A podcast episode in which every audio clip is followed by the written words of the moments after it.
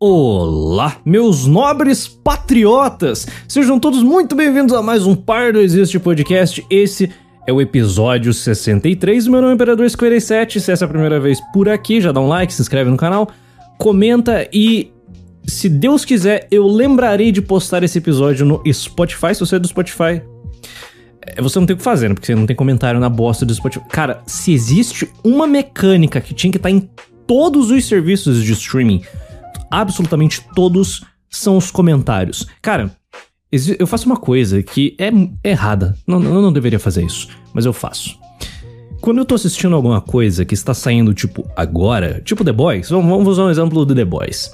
The Boys acabou semana passada, faz uma semana, o episódio final foi meio merda, mas tudo bem, não tem problema. Cenas legais ali, pontuais, tipo, o Soldier Boy falando com o Homelander, é uma cena muito legal. É, mas ela, ela é muito legal quando você assiste. Mas ela fica ainda mais legal quando você vai ver outras pessoas falando sobre. O Twitter é a plataforma que geralmente as pessoas pensam: nossa, vamos discutir juntos, fazer aquele debate público a respeito de uma obra, enquanto ela sai, ó, oh, que legal. Não, eu acho o Twitter uma bosta para você debater essa, esse tipo de produção audiovisual ou qualquer outra coisa. Agora, os comentários do YouTube são é, é o melhor lugar, porque você tem o vídeo. Logo embaixo, você já tem todos os comentários. Então, a primeira coisa que eu fiz assim que eu terminei o episódio foi abrir live, né? Porque, que eu sempre faço isso. Eu abri live para ficar falando do episódio com a rapaziada jogando Batman Arkham. Eu acho que eu tava jogando Batman Arkham nesse dia.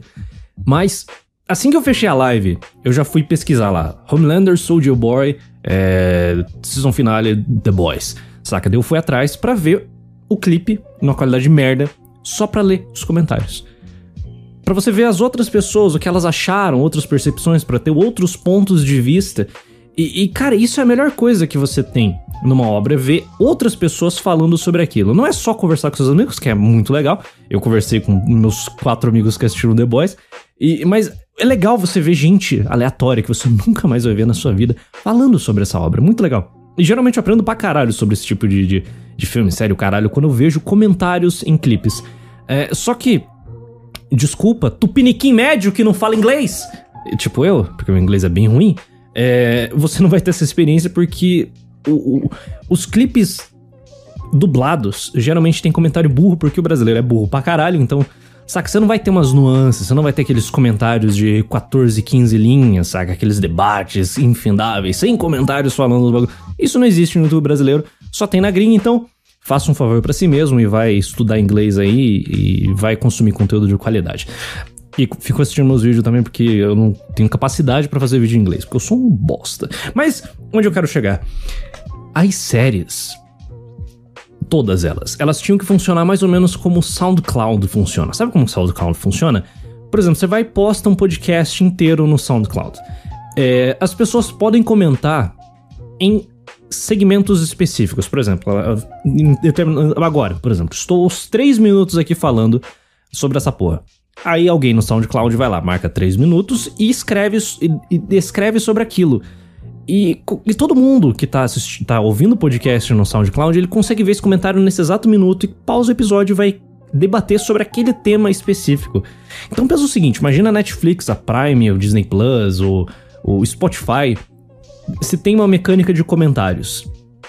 Aí simplesmente a pessoa vai, abaixa a tela e lê centenas de pessoas falando sobre aquilo. Aí sei lá, por como essas plataformas elas são mundiais, então você, sei lá, você marca por idioma, ou foda-se, não precisa, deixa a bagunça aqui, é o comentário do YouTube que é maravilhoso, você vê que, cara, tem, eu canso de abrir, clipe de série assim, eu vejo comentário russo, polonês, ucraniano, sabe? Os bagulho que nos idiomas muito escroto, que você não entende nada, tipo alemão, mas ali no meio você sempre acha um tupiniquim falando alguma coisinha. É legal ver os brasileirinhos lá comentando em, em conteúdo bom. E, e, aí um monte de comentário em inglês, você, participa de um debate que é muito da hora. E, cara, falta muito comentário no Netflix. É, é, um, é um potencial que eles perdem de fixar é, o usuário nessas plataformas. Cara, eu não tenho. Eu vou ser bem sincero, eu vou ser bem honesto. Eu sei que alguns de vocês, seus cornos, vocês gostam de ouvir o Pardo Existe no Spotify. Mas sabe por que, que eu não posto lá? Assim que eu. Eu não, eu não renderizo o vídeo e já, já renderizo um, um MP3? Porque não tem comentário. O Spotify não tem comentário. Então meio que, tipo, eu vou postar ali e vai bater na parede e morre ali, saca? Eu não, eu não sei o que vocês estão falando. Eu não sei, bosta. Tipo, não tem graça. Não tem graça postar nada no Spotify. Porque eu não tenho feedback. Saca? Tem notinha no Spotify. Vai se fuder com notinha do Spotify. Eu quero comentário, eu quero gente falando de verdade. Tipo, qual que é a graça de você assistir, sei lá, um podcast do, do, do Petri, do Joe Rogan, e, e, e não ter comentário para você ler? Não tem graça alguma. É zero. cara, eu canso de ver vídeo no YouTube só pra ler comentário. O vídeo tá rodando de fundo, eu tô lendo comentário. É, eu, tem muito youtuberzinho, esses youtuberzinhos de bosta, tupiniquim de merda. Hein, o comentário do YouTube é esgante, blá blá blá, Jovem Nerd, Castanhari, todos esses vermes. Não, não. O comentário do YouTube é, é de todas as redes sociais de massa, os comentários do YouTube são os menos piores. E ouso dizer que, dependendo do conteúdo, eles são maravilhosos. Especialmente lá fora. Porque aqui, especialmente conteúdo bom lá fora, documentário que o nego faz lá fora. É, é, muito foda, é muito foda você ver, ver, esse tipo de comentário. Mas, tudo bem, eu tô falando uma parte boa da internet, eu quero falar de parte triste da internet também. Ontem, anteontem, anteontem eu tava em stream com a rapaziada e eu tive uma. Eu fiquei deprimido porque eu lembrei do TikTok. É, eu voltei pro TikTok, eu já falei já, falei ontem. Ontem no episódio passado, 62. É, eu falei que eu tinha voltado pro TikTok, né? Pra postar vídeo, caralho. Só que eu vou abrir meu coração. Eu já usava o TikTok em 2018. É, o TikTok, quando o TikTok, ele, o, o Musical.ly virou o TikTok, uh, ele entrou na minha bolha e eu comecei a usar. Se você não tava na internet em 2018, por algum motivo, quatro anos atrás faz muito tempo, se você tem 14 anos agora, você tinha 10 nessa época, ou seja, você não sabe porra nenhuma. Se você tinha 15 também, você era um idiota, você não sabia o que estava acontecendo. Então, a internet em 2018, ela era já estava no seu processo de decadência profunda. Já estava. Mas ela ainda era agradável. Ainda tinha notas de passado na internet daquela época. Especialmente o YouTube, que é a minha plataforma que eu uso desde 2008, 2007, sei lá. Quando eu pegava é, a música Piriguete e Halo e colocava no, como a música do meu perfil do Orkut, saca? Então, eu uso o YouTube há muito, muito tempo. Eu vi essa plataforma crescer, eu tô aqui desde sempre. Tá bom que meu cérebro era subdesenvolvido naquela época, era mal formado naquela época, como toda criança, mas ainda assim eu, eu, tenho boas memórias daquele YouTube raiz, daquele YouTube clássico, aquele YouTube de gatinho, aquele YouTube de, de, de, cabra, aquele YouTube de vlog sem edição, gente feia normal fazendo conteúdo. Que época boa. Vou dar um paralelo aqui, foda-se. Em 2011, no YouTube BR, você teve a Era de Ouro. E não tem debate, foi a Era de Ouro. Foi a Era de Ouro, foi Monarch, Venom, Funk, o bosta do Coisa de Bot, o, o Zangado, a CJBR, tava todo mundo mais ou menos ali crescendo juntinho, saca? Felipe Neto, aí você tinha vlog, você tinha Felipe Neto, Cauê Moura, PC Siqueira, naquela época a gente não achava que ele era pedófilo. Tinha Kéfera, tinha o, o tinha quem, quem mais? Eu tô tentando lembrar nome aqui. Tinha o Gus Horn, que saudade do Gus Horn. Gustavo Horn, o cara, ele é um, foi um dos melhores youtubers dessa época. Até hoje, ele é. Cara, você vê os vídeos de 2011 do, do Gustavo Horn, até hoje são excelentes e muito melhores do que boa parte do lixo que é produzido na plataforma atualmente e que faz sucesso. Mas era basicamente um monte de gente normal fazendo vídeo porque gostava, porque naquela época não tinha monetização. E, e, e sei lá, cara, é meio bosta falar isso. Mas quando você tá com um orçamento baixíssimo, você se obriga a ser muito criativo. Aí você vê, porra, você vê exemplo disso em todo lugar. Vê o Pânico. O Pânico na era da Rede TV era feito nas coxas. Eles tinham 50 mil para fazer o programa inteiro. 50 mil reais pra fazer o programa inteiro. Então, tipo, eles tinham um orçamento muito pequeno. Hermes e Renato, eles tinham um orçamento ridículo, porque eles faziam um programa na MTV que não tinha dinheiro. Então, quando o Hermes e Renato ganhou orçamento, foi pra Warner, foi com uma bosta. Chato, é ruim. Você assiste Hermes e Renato hoje, é uma merda, é triste, dá dor. E isso que eu não, não cresci com Hermes e Renato. Eu não cresci com essa porra, porque eu não tinha MTV em casa. Mas eu sei que é uma merda. Você vê os antigos é muito engraçado, você vê os novos é ruim. Aí você vê o Pânico em 2000 e Guaraná, Guaraná com rolha, era muito legal, o Pânico na Band. Ruim, porque o orçamento tornou eles preguiçosos. Eles pararam de buscar soluções muito fodas para fazer um negócio, saca, ruim. É basicamente isso. O que é mais ou menos o que acontece com o YouTube hoje. Entrou muita grana no YouTube, muito dinheiro no Instagram, muito dinheiro em todas as redes sociais. Todos os YouTubers grandes têm muito recurso para fazer o bagulho. E fica ruim, porque eles não se se desafiam mais a fazer um bagulho foda. E tá bom que o canal, o meu canal nunca vai crescer, mas se crescesse, se eu tivesse recurso, se eu tivesse gente para, se eu tivesse poder de compra para contratar gente, cara, eu ia manter meu orçamento, sei lá, em mil reais para cada documentário, porque assim eu me forço a, a buscar soluções fodas para fazer um bagulho de qualidade. Sim, qualidade, porque quando você, cara, você se esforça para fazer o negócio, daí é, sempre vai, sempre vai ter aquele aquelas rough edges, sabe? Aquele. Vai ficar meio mal acabado, meio mal disjunto. Tipo, mas assim que é legal, saca? Você tem personalidade. Quando você vê uma edição muito. Muito. Muito pesada. Por exemplo, vai lá. Pega um vídeo meu. Qualquer. Sei lá. Uh, qual, eu, eu, já fiz algum documentário esmiuçando algum assunto. Ah, pô, 11 de setembro, caralho.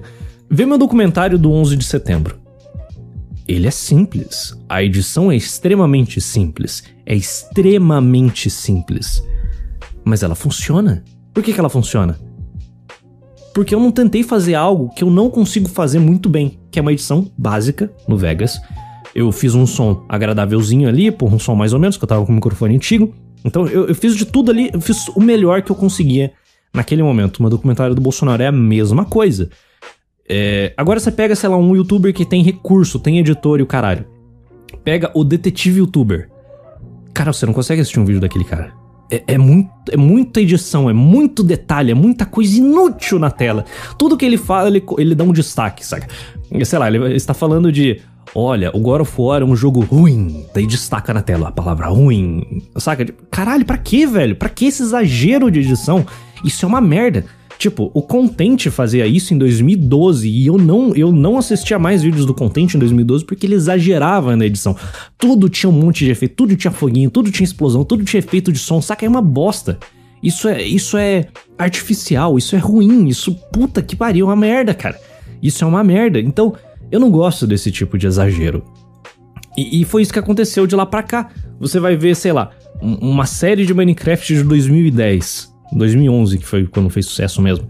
Mas você pega a primeira série do Monark, que eu acho ela irretocável, eu acho ela mágica, mágica a primeira série do Monark. Pega aquilo lá e compara com o que a gente tem hoje. Hoje é ruim. Hoje tem editor, hoje tem microfones de qualidade, hoje tem puta computadores. O Minecraft hoje é um jogo muito melhor. Sim, o Minecraft hoje é um jogo muito melhor do que ano passado, mas o conteúdo piorou. E eu não sei o que acontece. Eu, na verdade, eu posso teorizar aqui que esse excesso de edição segura, retém a atenção de criança retardada, porque criança gosta de ver explosãozinha, sonzinho e efeitinho idiota. Eu não sei. Aí, sei lá, eu, eu considero conteúdos de qualidade de Minecraft o Ant Venom. Eu acho ele foda. Eu adoraria abrir um canal. Se eu gostasse mais de Minecraft, se eu realmente jogasse todos os dias, eu acho que se eu, se eu abrisse um canal de Minecraft, eu não faria um canal é, olha a referência que eu vou puxar, sei lá, Resendível, que nem faz vídeo de Minecraft mais, mas ele fazia historinha berrável, caralho. Eu faria um Ant Venom, que é um canal informativo, um canal de, de que ele quebra o Minecraft, ele faz, saca, um canal bem feito, ou Salk01, ou Fitz MC, que conta histórias do, do, To Be To T é muito foda, é bom de assistir. Os, todos esses canais que eu falei agora, eles têm excelentes storytellings. Eles são muito, muito, muito bons. Mesmo que você não goste de Minecraft, mesmo que você não jogue Minecraft há 10 anos, você senta e assiste um vídeo do Fita MC, você fica completamente imerso naquele universozinho do 2B2T. É muito foda, cara. E são vídeos simples assista. São vídeos simples. O Salk 01 tem muito mais trabalho de edição, é muito mais refinado a edição dele, isso é fato. Mas mesmo assim é uma edição simples, não tem exagero, não tem explosãozinha, não tem efeito inútil, não tem uma trilha chata pra caralho, estoque. Não, são bons vídeos de extrema qualidade. Mas é a minoria da minoria, da minoria, da minoria.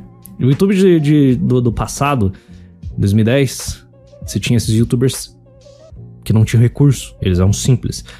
Uh, e na gringa, mesma coisa. Você tinha o Shane Dawson, você tinha o Smosh, que era gigantesco, mas mesmo assim eles jogavam com, com, com um orçamento baixíssimo, mesmo que eles tivessem sido comprados, eles não tinham um orçamento. Nossa, que absurdo! Tanto que quando entrou muito mais dinheiro, o canal foi entrou em decadência. O YouTube gringo também era super simples, super simples. Aí você avança para 2016. O YouTube brasileiro, eu considero que ele morreu, tipo, em 2013, com a casa caiu. Dali para frente, cara, não nada, absolutamente nada uh, de grande. Tipo, tô falando de, de grandes movimentos, né? Tipo, muitos youtubers produzindo um conteúdo de primeira. Não, isso não aconteceu, mas, tipo, conteúdo, produzindo conteúdo bom para muita gente, muita gente assistindo, todo mundo comentando. Isso não acontece mais. Isso não acontece mais. Você tem, tipo, youtubers brasileiros pontuais, saca? Em nichos muito específicos. Hoje você só cresce em nicho. Por exemplo, sei lá, você gosta de churrasco. Você tem canais de churrasco muito bons, mas esses canais de churrasco eles nunca vão, tipo, se tornar meta na plataforma. Coisa que em 2010 poderia se tornar. Tanto que tinha um monte de canal de culinária que todo mundo assistia. O Epic Meal Time, o, o, o Cauê Moura com a cozinha hardcore. Todo mundo assistia essas coisas. Todo mundo, porque o YouTube era menor. O YouTube era muito menor naquela época. Sei lá. Eu tô ficando um velho nostálgico, mas. Eu, eu, eu vou chegar em algum lugar, calma. Aí você avança para O YouTube brasileiro morreu em 2013. O YouTube gringo não. O YouTube gringo não. Até, até, até que eu assisti o último vídeo do Amp Lemon, eu não tinha realizado isso. Eu não tinha realizado isso. O quão foda foi o YouTube de 2016. Porque em 2016 eu já tava assistindo conteúdo majoritariamente gringo. Você tinha personalidades extremamente não marketeáveis topo do no topo da cadeia alimentar. Você tinha Raka Raka, você tinha Max Mofo, você tinha o o caralho, Fifi Frank. Você tinha um monte de gente ali que não é agradável, saca? Não é politicamente correto. Os caras não são limpinhos. E eles estavam no auge. Você tinha um Leaf, mano. Você tinha um Leaf que criou a porra do. Criou não, né? Mas ele. Ele, ele, ele modelou o formato de comentário no YouTube fazendo cyberbullying. Eu lembro até hoje. O, o, o dia que. A primeira vez que eu vi um, um tupiniquim falando do Leaf foi o Pirula, o Dr. Pirola, ele falando: tem um YouTube na gringa que faz cyberbullying com as pessoas. Aí, Eu falei: Peraí, ele tá falando do Leaf? Oh meu Deus. Aí, tipo, foi foda. Aí foi tipo, 2016 foi uma era. Eu acho que um, um novo renascer do YouTube, na minha visão. Porque, cara, foi muito foda. Você tinha, você tinha muita liberdade e você ganhava dinheiro nessa época. Então, era o melhor de dois mundos. Aí veio 2017, o primeiro Ad Apocalypse, onde. É, onde um bando de jornalistinha bosta da, da, da, sei lá, da New York Times, esse, esse bando de urubu eles chegaram na seguinte conclusão: olha, o YouTube ele coloca propaganda em vídeos de extremistas. Olha só ele colocando propaganda da Pepsi no vídeo da ISIS. Sendo que as marcas, elas poderiam selecionar que tipo de conteúdo apareceria. Sim, você tem, as marcas têm esse poder de escolher onde a sua propaganda vai aparecer. E eles não faziam isso e aparecia em vídeo de, de Alex Jones, de Paul Joseph Watson, saca? Aparecendo nos canal que, vamos ser honestos, não é muito agradável de aparecer propaganda. Pra marca, tô olhando a visão da marca. Não é muito legal você colocar a tua Pepsi do lado num vídeo do Alex Jones falando de Trump. Não, isso não é legal. Isso. Você politiza a sua marca. Isso é uma bosta. O ideal da marca é ela não se politizar. Mas hoje as marcas estão viciadas em, em, querer caçar pink money e, e agradar cavalo. Porque sabe por quê? Vou explicar por quê. Porque quando você dá um, dá um biscoito pra um gay, tô falando de empresa, tô falando de negócio, tô falando de marketing. Quando a Riachuelo vem dar um biscoito pra um gay, esse gay vai defender a marca até o último respiro da vida dela. Dele, dele Delix. Vai, vai defender. Vai falar, nossa, olha que marca lacradora, só vou comprar. Boticário, Natura, essas marcas estão vivendo disso. Trinut tá tentando fazer isso, Doritos também. Então, tipo, essas marcas estão tentando fazer isso porque eles já têm o público deles eles querem agora criar um, um, um público fiel, um público uh, que vai tratar a marca como algo que muito além do que é. Que é uma porra de uma marca que só quer vender produto. A Natura só quer vender shampoo e sabonete. Mas não, a Natura agora quer gente que cultue a Natura. Nath Natura coloca ela num pedestal. É isso que as marcas querem. Por isso que elas dão tanto atenção para movimento, movimentos identitários, que não é um movimento identitário que eu vou falar daqui uns meses. Aliás, eu já, já separei quais são os vídeos que eu vou soltar até março. E tem coisa excelente lá. E tem teste também que vou fazer. E caralho, depois eu falo disso ou não vou falar. Mas 2016 foi foda. E 2016 acabou. O YouTube, o YouTube como um todo, ele morreu em 16. Você, você sabe disso. Você que tava aqui, mesmo no Brasil. Mesmo no Brasil. O que aconteceu na gringa bateu na gente com muita força. Desde, desde 16, as pessoas não falam mais palavrão sem medo. Tipo, é, é você vê uma mudança clara. Em 16, nego falava cu, buceta, pinto, e era piada, era engraçadinho. Em 17, isso não pode mais. Isso não é family friendly. Daí as pessoas começaram a tolir os seus conteúdos, moldar eles para ser mais family friendly. Que bosta. Matou a liberdade. O YouTube se tornou a televisão aberta, saca? Porque existe existe um fato muito claro. O YouTube não vai recomendar o seu vídeo se você não tem monetização. É simples Assim, você tem prova atrás de prova de pessoas que claramente elas estão monetizadas, elas estão tendo uma, uma elas estão tendo uma ascensão muito grande de visualização, muita gente assistindo, muita, muita gente comentando, o vídeo sendo recomendado para bastante pessoa. O YouTube vai lá e corta a monetização. Esse vídeo despenca. Ele, ele não, não cai gradativamente, não. Ele despenca. Ele, ele, ele desaparece da plataforma praticamente. E isso acontecia em 17 com muita frequência, com todo mundo. Todo mundo, do dia pra noite, apareceu com, com a monetização amarela em todos os vídeos, saca? Tipo, canais que, que começaram a tomar, perder monetização em 99% do canal, saca? Foi, foi um caos, foi uma loucura, foi um negócio inacreditável que aconteceu. E aquilo marcou o YouTube para sempre, aquilo destruiu o YouTube para sempre. E em 2018, foi o último respiro daquele YouTube clássico. Foi o último. Foi o último. Foi o último e, e, e, e tem uma data pro fim do YouTube. Sim, eu, eu, cheguei nessa conclusão que existe uma data pro fim do YouTube. Deixa eu lembrar qual que é.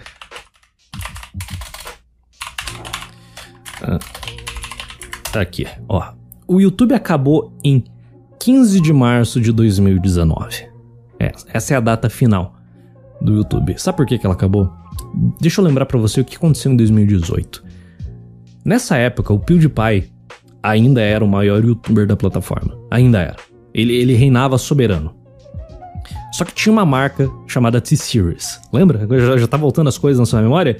T-Series versus PewDiePie foi o maior meme do YouTube. Basicamente, foi o maior meme da história do YouTube. O T-Series versus PewDiePie. Foi, foi tipo algo que é muito absurdo, algo que saiu da internet, saca? Foi algo que, que, que é inexplicável, saca? Foi um bagulho muito foda. Foi tipo um monte de gente de vários nichos diferentes, gente que nunca entraria numa, numa, numa mesma piada e lá divulgar PewDiePie, subscribe do PewDiePie, subscribe do PewDiePie e o Felipe Neto como um bom verme, ele tentou copiar essa essa tendência, oh, se inscreva no canal do Felipe Neto. Ele foi lá, porque ele é um ególatra do caralho. O subscribe do PewDiePie é orgânico, surgiu das pessoas. E o PewDiePie emplacou isso daí e falou: foda-se, eu sou, eu sou uma pessoa. O T-Series é uma marca cheio de indiano, um bilhão de pessoas. Então, todo mundo sabia. Em 2000, todo mundo sabia que aquela era uma guerra que tinha fim, que o T-Series ia ganhar. É uma guerra perdida. Mas todo mundo tava lá pela zoeira. Porque foi, foi legal, foi engraçado. Foi, foi foda. E, e, esse, e esse acontecimento do PewDiePie vs T-Series ele coincidiu com a morte do Musical.ly e o nascimento do TikTok. Mas deixa eu falar por que isso é foda. Em 2013, quando o meu YouTube BR morreu, pelo menos eu acho, e foda-se, nasceu um serviço muito, muito legal chamado Vine. Basicamente, o Vine era um aplicativo de vídeos curtos de 7 minutos, de 7 segundos. Você tinha 7 segundos para produzir vídeos. Sabe que lembra que eu falei de, de restrição incentiva a sua criatividade, o Vine é o melhor exemplo disso. Em sete. Você tem. Ô oh, bosta, bati no microfone aqui. Você tem sete segundos para contar uma história inteira. E as pessoas faziam. Era engraçado, era criativo, era espetacular. O, o, Ryan Gosling, ele nasce como meme por causa do Vine. Sim, os memes do Ryan Gosling, literalmente eu, de hoje, nasceram em 2013 com o Vine. E, e, e, eu usei o Vine. Eu usei muito o Vine. Eu me diverti muito com o Vine. Eu fiz um monte de videozinho pro Vine. Não viralizei, obviamente, porque se eu tivesse viralizado, né? Mas eu fazia não pra crescer e o caralho. Fazia porque era legal. E as pessoas faziam porque era muito legal fazer essa porra. Saca? A vibe que o Vine tinha era a mesma daquele YouTube de 2007, 2008, 2009, 2010. Saca? De gente normal produzindo conteúdo porque quer. Sem segundas intenções, só para produzir. Só que o Vine morreu, porque esses 7 segundos era muito limitante. Era muito limitante, principalmente naquela época que os smartphones ainda não eram tão disseminados. Ah, nos Estados Unidos todo mundo tinha, tinha mas não era tão utilizado assim como é hoje. Hoje a nossa vida gira em torno da porra do celular. Naquela época não. Naquela época sua, você conseguiria ter uma vida normal sem smartphone. Mas daí o que aconteceu com o TikTok? Por que eu falo que o TikTok era tão legal? Porque em 18, quem usava o TikTok fazia nesse mesmo espírito do Vine, fazia no mesmo espírito do YouTube antigo fazia porque gostava, fazia para rir, era gente normal, produzindo conteúdo, porque tava afim. Porque simplesmente tava afim. Você tinha, uma, você tinha muita criatividade envolvida ali, porque o TikTok, ele era limitado em 15 segundos. E, e, cara, era um negócio muito foda. Na época, hoje, se você vai assistir os vídeos de 2018 que, que hyparam na, na plataforma, você acha, nossa, que bosta. Mas você não pode comparar com um padrão de qualidade alto. Você tem que comparar o TikTok de 18 com o TikTok de hoje. Porque eu, infelizmente, eu descobri como que tá a plataforma hoje. É uma bosta. É gente escrota. É, é, é, o TikTok se resume em dois tipos de pessoas: vagabundas e viados. É isso, esse é o TikTok. Sacanagem. O TikTok em 2018, gente normal zoava gente bonita. No TikTok de hoje, só tem gente bonita. O TikTok é um, é um Instagram só de vídeo. É gente falsa, gente. Saca? Virou mais do mesmo. E, e tem uma razão por causa disso, porque em 18, a principal ferramenta do TikTok era o dueto. Era um bagulho extremamente criativo, porque todo, todo, as pessoas faziam trends que envolviam a participação de várias pessoas, saca? Isso, isso, é, esse era o padrão da plataforma. Só que o dueto era basicamente uma máquina de fazer cyberbullying com gente bonita. Então era uma zoeira infinita, todo mundo se zoava. Mas não era uma zoeira pesada, não, era zoeira. Era só palhaçada. Tinha o Furry Wars, saca? Tipo, os caras gamer com Nerf, tipo, atirando em furry, saca? Em dueto. Era, era engraçado, era legal, era criativo. E isso morreu, porque a mídia ocidental olhava para isso falando: Ih, cyberbullying é errado, você tem que mudar isso. Aí os chineses falou: ok, Ocidente, a gente vai mudar isso. E eles acabaram com o dueto.